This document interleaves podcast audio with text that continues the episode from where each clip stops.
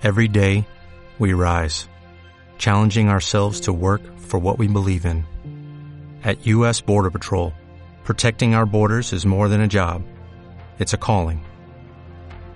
Agents answer the call, working together to keep our country and communities safe. If you're ready for a new mission, join U.S. Border Patrol and go beyond. Learn more at cbp.gov/careers.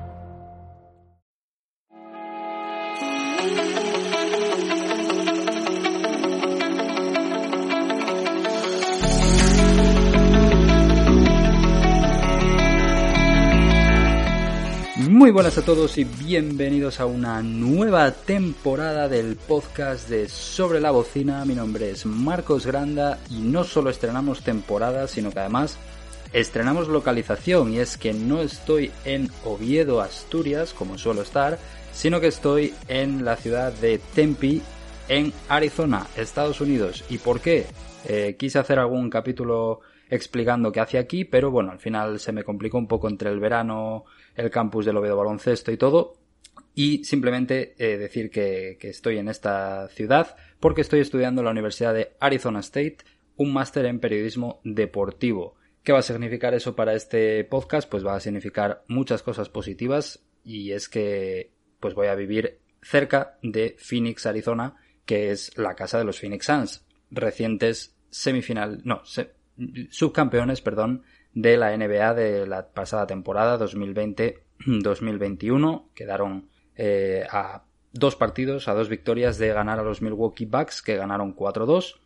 Y Devin Booker y Chris Paul pues no pudieron sumar esa primera victoria, pero ese mismo equipo repite con algunos pequeños ajustes, pero eh, bueno, puede ser otra temporada bastante ilusionante para los Phoenix Suns y al final pues voy a ser capaz de vivirla desde aquí, desde Estados Unidos, desde el propio estado, eh, pues viendo un poco cómo se vive eh, el baloncesto, es, viendo los programas de análisis, viendo pues teniendo información y noticias de, de, última hora mucho antes de lo que llegan a España. Entonces, creo que van a ser cosas muy positivas. Además, pues mismamente hoy vengo de un partido de la WNBA, que es la liga femenina de baloncesto, en el que, de hecho, también son las finales. Curiosamente, pues las Phoenix Mercury han llegado a las finales de la NBA, también contra un equipo de la zona cercana a Milwaukee, en este caso Chicago, que está muy cerca de Milwaukee, es el Midwest, y es el equipo de Chicago Sky, donde, bueno, está una de las MVPs y mejores jugadoras de la liga, que es Candance Parker.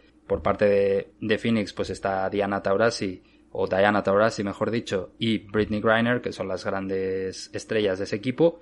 Pero también en Chicago Sky, a pesar de que hoy apenas jugó 3-4 minutos está Astu Endur, la jugadora que, representa a la selección española, la jugadora española. Eh, entonces, bueno, pues ese tipo de cosas van a suceder, ¿vale? Voy a ser capaz de llegar un día y contaros una experiencia en un partido de los Phoenix Suns, contaros pues algún análisis de ese partido, de cómo ve al equipo, habiendo visto al equipo jugar en, eh, en directo, que es algo que, que no se podía hacer anteriormente. Entonces, bueno, pues creo que van a ser cosas muy positivas para, para este podcast y a partir de ahora pues espero ser capaz de, de, llevarlo bastante al día. No creo que pueda hacer uno semanal como me había planteado la temporada pasada. No llega a cumplirlo tampoco, pero me intenté siempre acercar todo lo posible. Ahora yo creo que va a ser bastante más difícil todavía ya que pues hay bastantes cosas que hacer, tengo bastantes trabajos. Eh, no es mucho que estudiar, pero sí es mucho que trabajar entonces, bueno, pues eso me va a costar un poco más de lo normal y por ello, pues, eh, no sé qué regularidad va a tener la segunda temporada del podcast de Sobre la Bocina, pero intentaré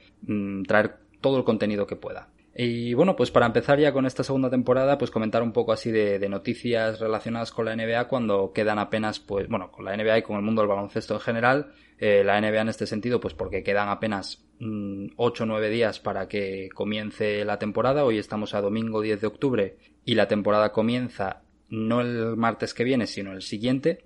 Eh, pero bueno, quería también pues eso comentar algunas pocas noticias y además estoy aprovechando pues que este fin de semana es un fin de semana más largo de lo normal ya que tenemos el fall break que bueno pues son unos pocos días de vacaciones que nos dan más o menos a mitad del semestre y coincide exactamente con justo la mitad. Así que bueno pues quería aprovechar este momento para, para volver a grabar el podcast y pues porque viene también muy bien ya que la NBA está a punto de empezar. Y hoy pues simplemente quería pues comentar yo creo que las dos grandes noticias que se han hablado de, en el mundo del baloncesto en los últimos días. empezando por una que a los españoles nos toca muy de cerca, también a los fans de los Lakers, que aquí, pues en este máster he conocido unos cuantos, ya que hay muchísima gente que, que viene de, de la parte sur de California, muchísimos no de Los Ángeles, pero de Orange County, que es un condado que está justo al sur de, de, Los Ángeles, por lo tanto hay mucho aficionado a los Lakers y pues también hemos hablado de esto en los últimos días. ¿Cuál es la noticia? Pues la retirada oficial de Pau Gasol, el máximo referente de la historia del baloncesto español, uno de los grandísimos jugadores de la historia del baloncesto y de la historia de la NBA y que ha anunciado pues este mismo esta misma semana creo que fue eh, el jueves creo recordar si no estoy equivocado no fue el martes perdón el martes eh, anunció pues eso su retirada del mundo de, del baloncesto. Era una noticia bastante esperada es un jugador ya pues bastante veterano el único problema que le veo yo a esta retirada la única pega que podría ponerle es el hecho de que no va a poder retirarse como un jugador que haya ganado todos los títulos que ha disputado. Porque la espina que le queda clavada es la Euroliga. El año pasado el Barça quedó muy cerca de ganarla con él en la plantilla, apenas disputó minutos en la final, es cierto, pero él estaba en la plantilla. Pero perdió el Barça, se quedó muy corto en los últimos minutos, no, no jugaron al 100% y por ello, pues Pau Gasol no ha podido ser escogido, o no ha podido ser uno de esos jugadores eh, con un pleno en todas las competiciones que, que, haya disputado. Aún así, pues su palmarés es envidiable, yo creo que es hasta casi irrepetible, sobre todo para algún jugador español, teniendo en cuenta todo lo que ha ganado en España, teniendo en cuenta pues todo lo que ha ganado con la selección, teniendo en cuenta todo lo que ha ganado en la, en la NBA como jugador de, de Los Ángeles Lakers, que es verdad que han sido solo dos títulos y digo solo entre comillas, pero bueno, ya ganar un título en la NBA es muy difícil, ser el primer español en conseguirlo también es muy difícil y además de la manera en la que lo hizo, porque una cosa es ser un jugador de banquillo y otra cosa es ser el segundo mejor jugador de la plantilla eh, y ser pues la persona que pidió la estrella de ese equipo, en este caso Kobe Bryant, mm, para completar el, a los Lakers y construir esa plantilla ganadora. De hecho, pues me sorprendió que hablé con algún compañero aquí de clase y me llegaron a decir que quizás el anillo del año 2010 Mm, fue más gracias a Pau que a Kobe y que merecía el MVP Pau. Pero bueno, yo no, no sabría qué decir, la verdad, porque bueno, también fueron mis primeras finales, mi primer contacto con el baloncesto NBA. Entonces de aquella pues no podía analizar y de hecho en esas finales yo me quedé prendado de, de Kobe Bryant, ¿no? Pero bueno, sí que es cierto que, que es uno de los grandísimos jugadores de, de, la historia de la liga. Tiene una de las imágenes más icónicas, yo creo que de la NBA, que es el salto en el All-Star en el que compite contra su propio hermano Margasol, ya que era la primera pareja de hermanos que disputaba un All-Star como titulares. No recuerdo si como titulares o incluso que disputaba un All-Star, el mismo. Eh, y bueno, pues ese salto además fue una imagen icónica en el Madison Square Garden de Nueva York, etcétera. Entonces, bueno, la verdad que, que la carrera de Pau Gasol es, es increíble y pues desde aquí ya lo único que queda es felicitarle por su retirada, que es algo que se hace mucho aquí, desearle pues el, eh, la mejor de las suertes y el mejor de, los futuros y el mejor de los retiros. Eh, no sé cuáles serán sus planes a partir de ahora, no sé si le llamará eh, la voz del entrenamiento, no sé si, si preferirá pasar más a los despachos y acompañar, por ejemplo, a su gran amigo Juan Carlos Navarro, que ya es una de las personas más importantes dentro del, del Barça Basket.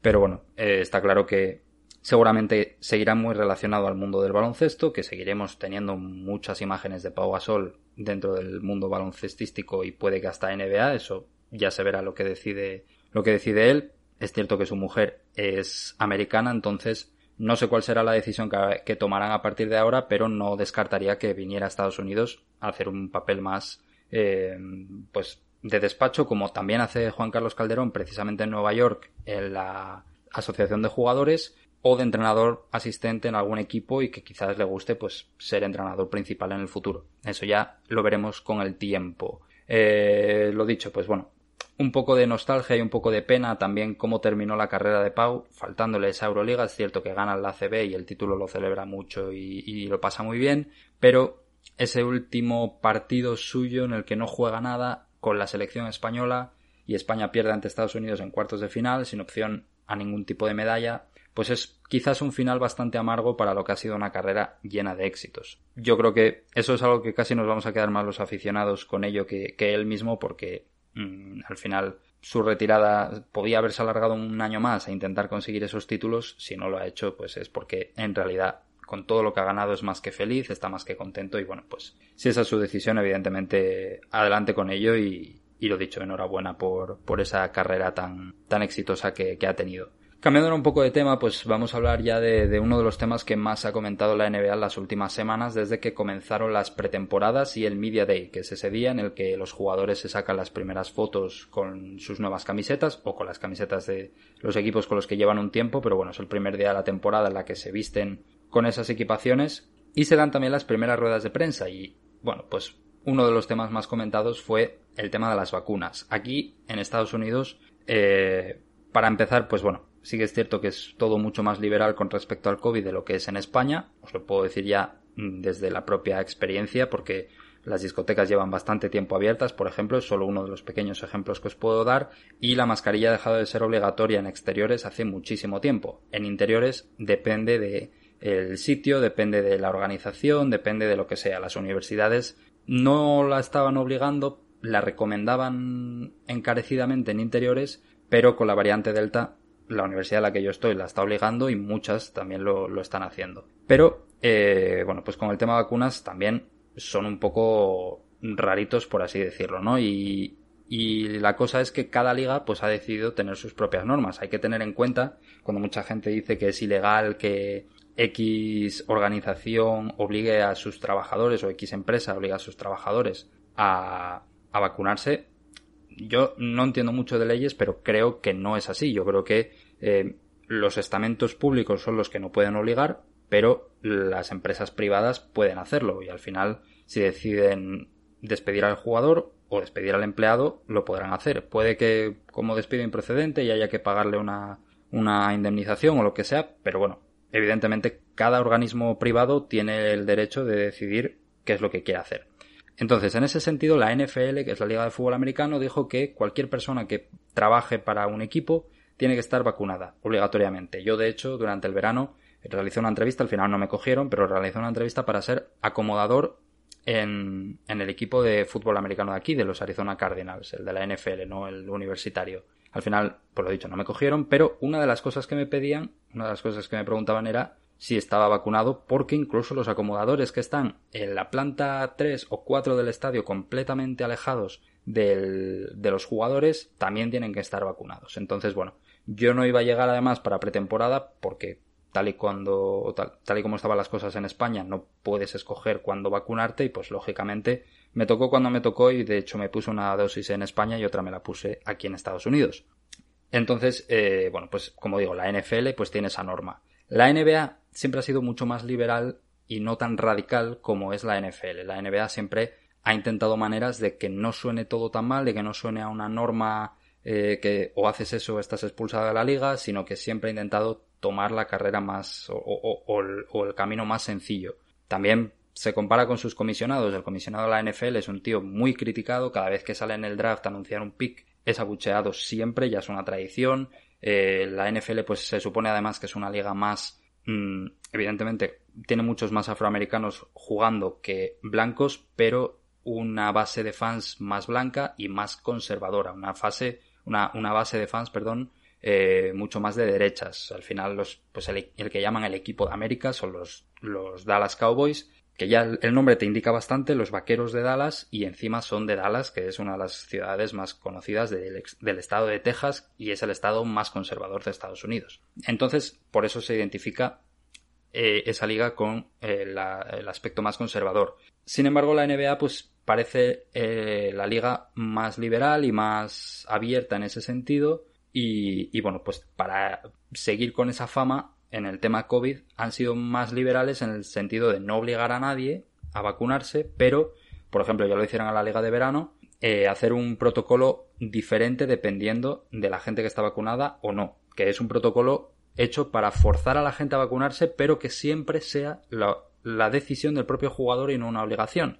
El protocolo incluía pues test, test mucho más eh, asiduos, creo que eran diarios, no poder acudir a restaurantes a cenar porque al no estar vacunado pues era un peligro, eh, no poder realizar mm, reuniones con amigos, con familia, sino que contactos muy, muy, muy estrechos y limitados y pues al final eso provoca que muchos jugadores se planteen, Buf, es que si voy a estar así toda la temporada, lógicamente voy a tener que dar un paso adelante y vacunarme. Sin embargo, eso no quiere decir que las ciudades vayan a respetar ese protocolo. Y es que eso es algo. Y, ya no es un tema de que aquí digamos, bueno, pero es que claro, los estados, en Estados Unidos son mucho más de, de que cada estado tiene un poco de más independencia y cada ciudad, etcétera, toma muchas más decisiones por encima del gobierno, pero bueno, es algo que hemos visto también en España. Yo soy de Asturias y creo que hemos sido de las comunidades que más restricciones ha tenido durante la pandemia, pues en ese sentido algunas ciudades han hecho lo mismo. ¿Qué pasa? Que esta restricción dice que ningún jugador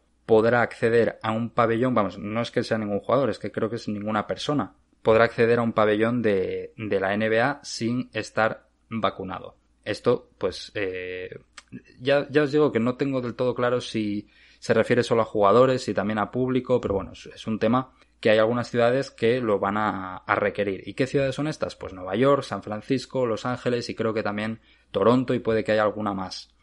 Entonces, claro, en el caso de los jugadores que vienen de fuera, hay algunas ciudades que solo lo obligan a los jugadores locales y a los visitantes no. Bueno, es un poco raro el tema. No, tampoco me he puesto a investigar demasiado. Pero claro, eh, en caso de que a los jugadores visitantes tampoco se les permita, pues bueno, pues mm, habrá jugadores que se perderán un total de 4, 6, 8 partidos en una temporada, porque eso es algo que se va a respetar a rajatabla. Sin embargo, el gran problema ha venido con los jugadores de los equipos que están en ciudades en las que no se permite esto, como es el ejemplo de el mayor creedor en, de teorías conspiranoicas, o el mayor creedor, no, el mayor creyente, perdón, me traicionó la cabeza, el mayor creyente de teorías conspiranoicas de toda la NBA, que es Kyrie Irving, una persona que hace 3-4 años dijo que la Tierra era plana y tardó varias horas en decir que no, que era un experimento social, a ver cómo reaccionaba la gente, pero bueno, dejando entrever que, sí, que cree que la Tierra era plana, no sé si lo seguirá creyendo a día de hoy.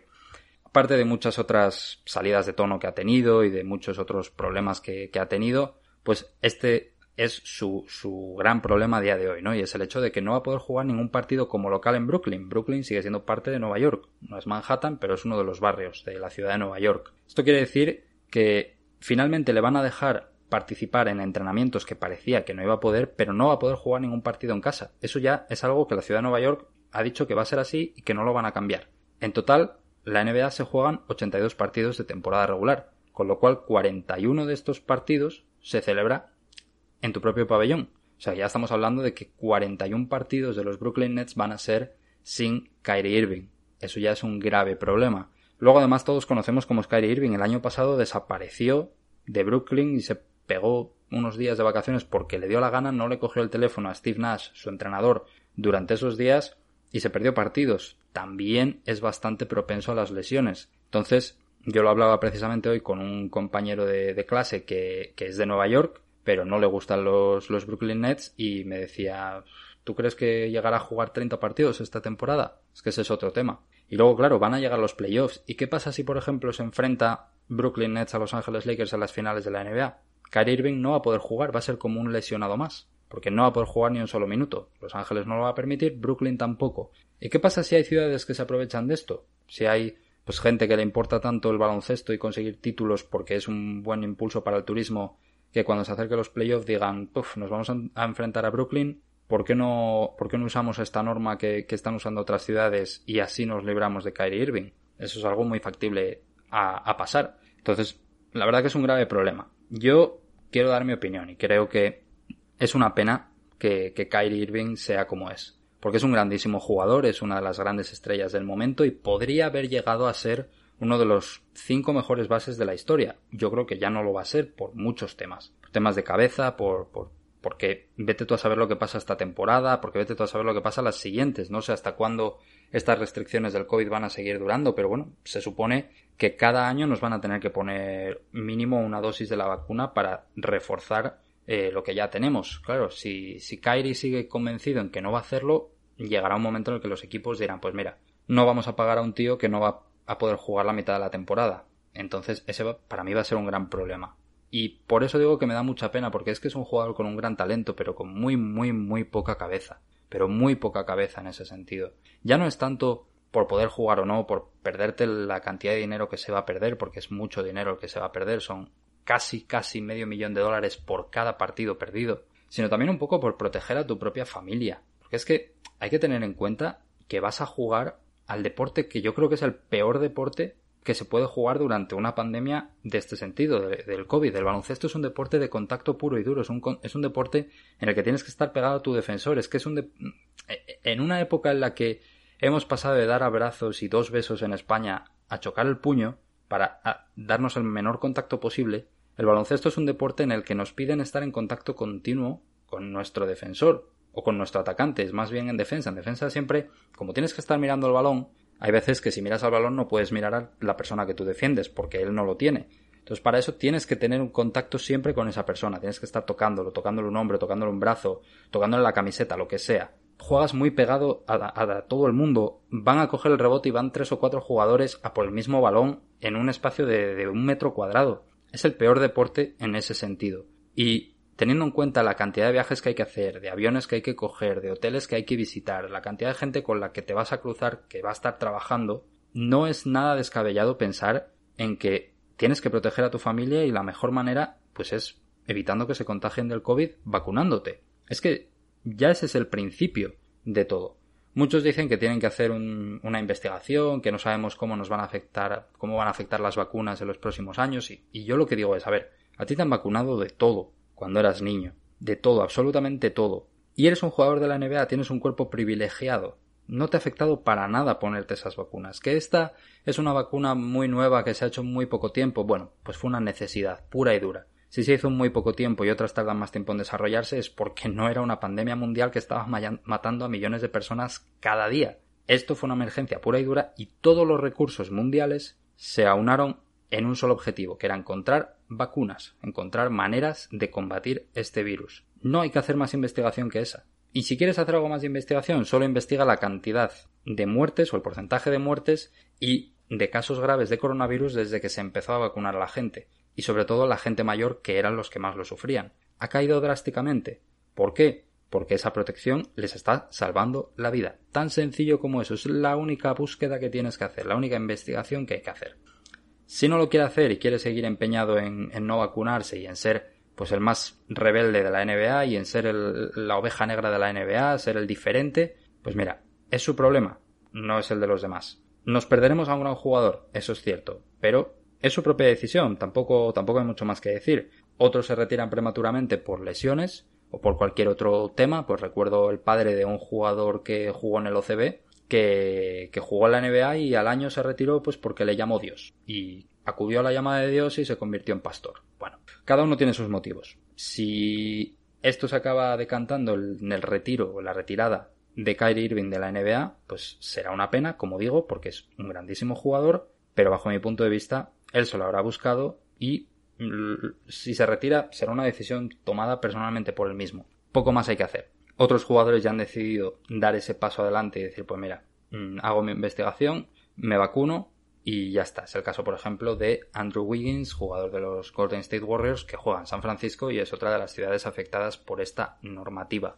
Con lo cual, pues poco más hay que, hay que decir. Mm, cada uno decidirá lo que hacer. Yo creo que además, si yo fuera los Brooklyn Nets, mm, yo traspasaría a Kyrie Irving, sinceramente, porque no puedes depender, por mucho que no le vayas a pagar la mitad del sueldo por los partidos que se va a perder. No puedes depender de un jugador que no va a estar en la mitad de, partidos, porque cuando llegue el momento decisivo, si te falta ese jugador sobre el cual has construido a tu equipo, sobre él y otros dos jugadores, pero una de las piezas claves pensando en que lo ibas a tener, si vas a, a estar sin él toda la temporada, o media temporada, al final el equipo se te queda descompensado, va a haber problemas, yo creo que también va a haber problemas de química, tanto porque no van a jugar el suficiente tiempo juntos como para conocerse, como por el hecho de que yo creo que llegará un momento en el que si, si Brooklyn empieza a sufrir y empieza a perder partidos que no debe, pues habrá un momento en el que Kevin Durant, que a día de hoy es súper amigo de Kyrie Irving y le está no apoyando, pero tampoco le está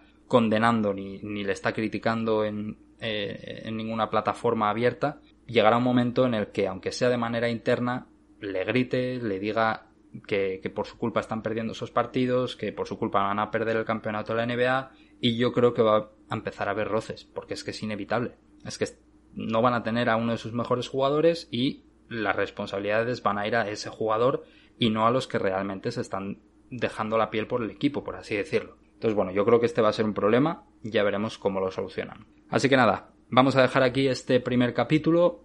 Eh, en el siguiente pues tengo pensado hacer como una especie de previa, pero no tan larga como la del año pasado. No voy a hablar de cada equipo porque hay equipos que sinceramente creo que ni merecen la pena comentar y si de repente pues merecen la pena pues ya será un capítulo dedicado a ellos. Así que nada, hablaré de los principales candidatos, de los equipos que entrarán fijo en el playoff, de los equipos que, que, se han movido bien en verano y que pueden hacer algo importante y del resto pues poca cosa. Y como mucho pues haré alguna mención a los españoles y sus respectivos equipos. Así que nada, gracias por volver a escucharme, espero que esta segunda temporada también os guste, aunque sea un poco menos regular.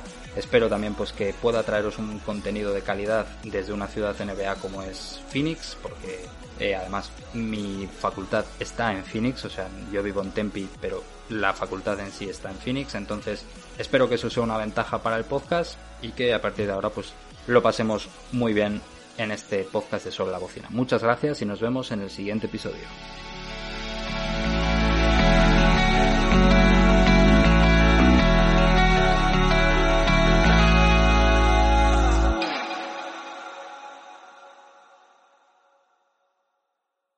Reducing the amount of waste in your workplace will have a positive impact on our environment and can save your business money. It's also the law in Montgomery County. Make it your business to recycle right. Learn more at montgomerycountymd.gov slash recycle right or call 311.